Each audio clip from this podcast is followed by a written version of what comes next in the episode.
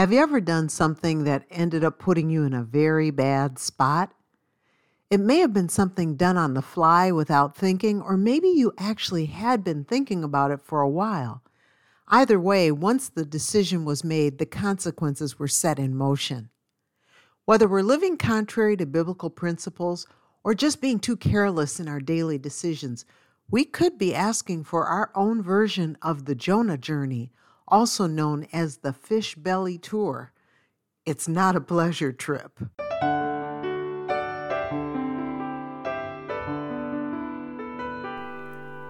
Thank you for joining Keep the Heart for today's podcast with Francie Taylor. Francie is an author, teacher, and conference speaker. Sharing lessons from the Word of God is her passion. Now, back to today's important study. You know, making mistakes is part of learning and growing, but sometimes we're making them too frequently, and that's when we need to pause. Making frequent mistakes can be very costly to us in more ways than one. Relationships may be damaged, along with our reputations and our testimonies. It's common to have days when we just don't feel like paying attention to our every move, but the reality is this a lack of alertness can cost us more than we're ready to pay. There were people in the Bible who got themselves into trouble too, but the one we'll study today is Jonah. Let's learn three things from the life of a man who spent time in the belly of a whale. Jonah's example has several built in lessons that can help us when we've gotten ourselves into trouble. The first thing we can learn is this defying God is always a bad idea. Listen to Jonah's instructions from the Lord in Jonah chapter 1, verses 2 through 3. Arise, go to Nineveh, that great city, and cry against it, for their wickedness has come up before me. But Jonah rose up to flee unto Tarshish from the presence of the Lord, and went down to Joppa. And he found a ship going to Tarshish, and he paid the fare thereof, and went down into it, to go with them unto Tarshish from the presence of the Lord. God gave Jonah an order go to Nineveh and call them out for their wickedness. Jonah answered God with his behavior. Jonah went to the city of Joppa. That was not where God said to go. He hopped on a ship and he was trying to run away from the Lord. Did Jonah imagine that God wouldn't see where he went? what was Jonah thinking? But wait a minute. Aren't we just like Jonah when we're doing something that we know would displease God, but we think that because other people can't see it, God can't see it either? We don't have a secret life from God. We can easily hide things from people, but God sees everything we're doing, even if it's done in the dark. Proverbs 15:3 gives us a perfect reminder of this truth. The eyes of the Lord are in every place, beholding the evil and the good. In other words, God saw that, whatever that is. What can we do? Confess whatever it is and confess it honestly to God, and then turn around, repent, forsake it before you make matters worse. Confession is owning up to our wrongdoing and admitting that we agree with God.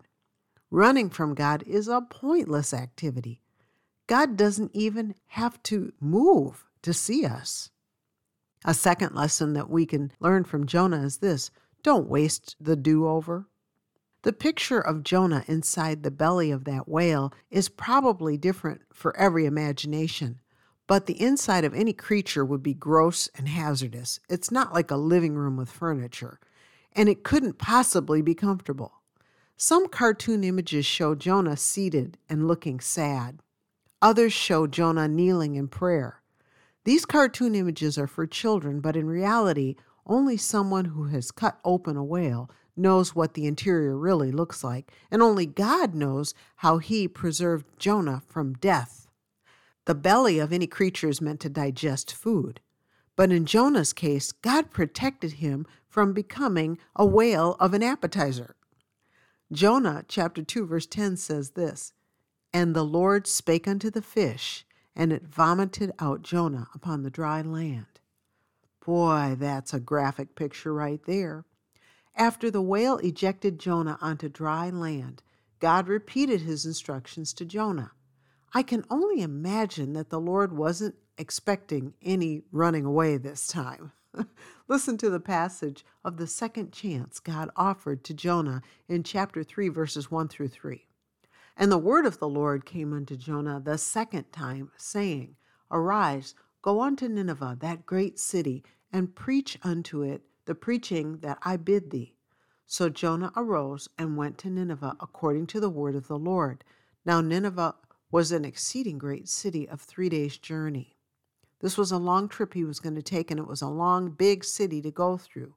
Here's what the verses didn't say All right, Jonah, don't try that running thing again. You don't find that in Scripture.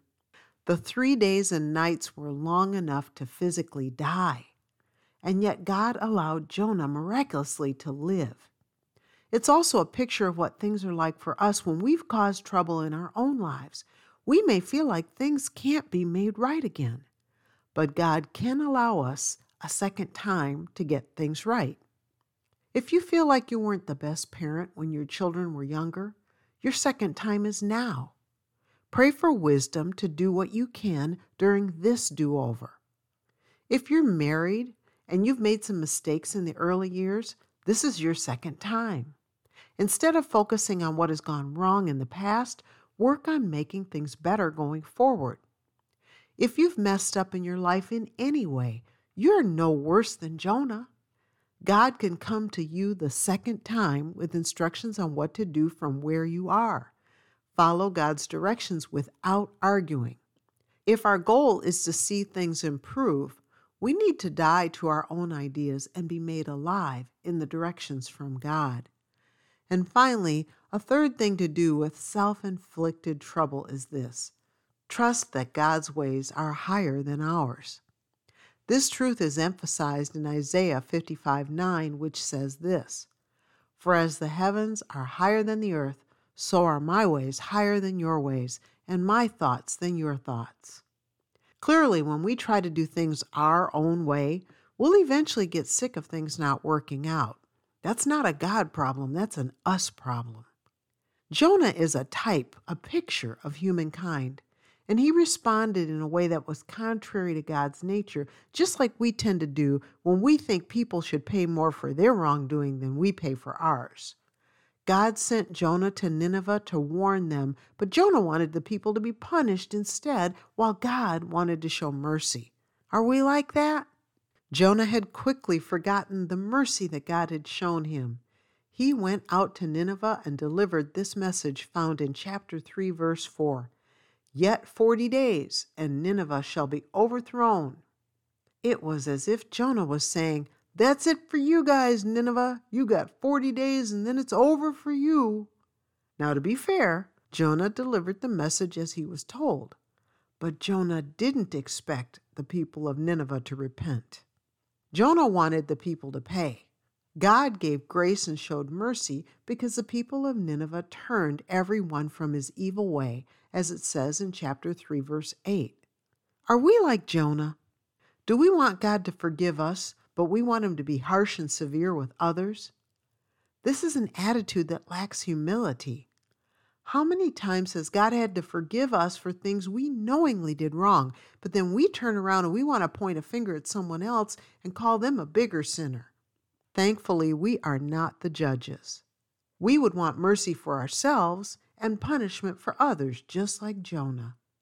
God provides grace and spares those who are willing to repent and to turn from wickedness and wrongdoing. Maybe part of the problem is that we see other people as more wicked than we are, when in reality scripture has already addressed this in Romans 3:23.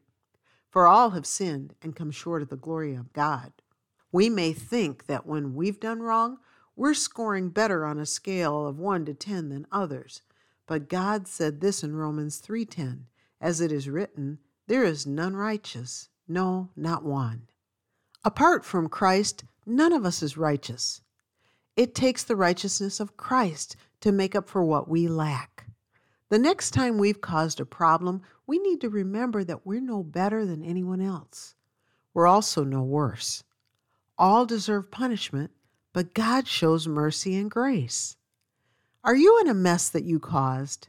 If so, this is your belly of the whale experience, and it's designed to teach you some valuable lessons. The next time God wants you to do something His way, follow Him without the defiance. Be grateful that God is a holy and just God. When we're in self inflicted trouble, God still shows mercy, even if He has to put us in a whale hotel for a season just to get our attention. No matter what we've done, God's mercy and grace are greater than our sin. Listen to this passage from Psalm 103, verses 8 through 10. The Lord is merciful and gracious, slow to anger, and plenteous in mercy. He will not always chide, neither will he keep his anger forever. He hath not dealt with us after our sins, nor rewarded us according to our iniquities. You've been listening to Francie Taylor. For more from Francie, visit keeptheheart.com for devotionals, books, and the popular Bible study series, ICU In Christ Unconditionally. ICU is flexible by design and encourages users to develop the habit of daily Bible study. Visit keeptheheart.com today. Thank you for listening.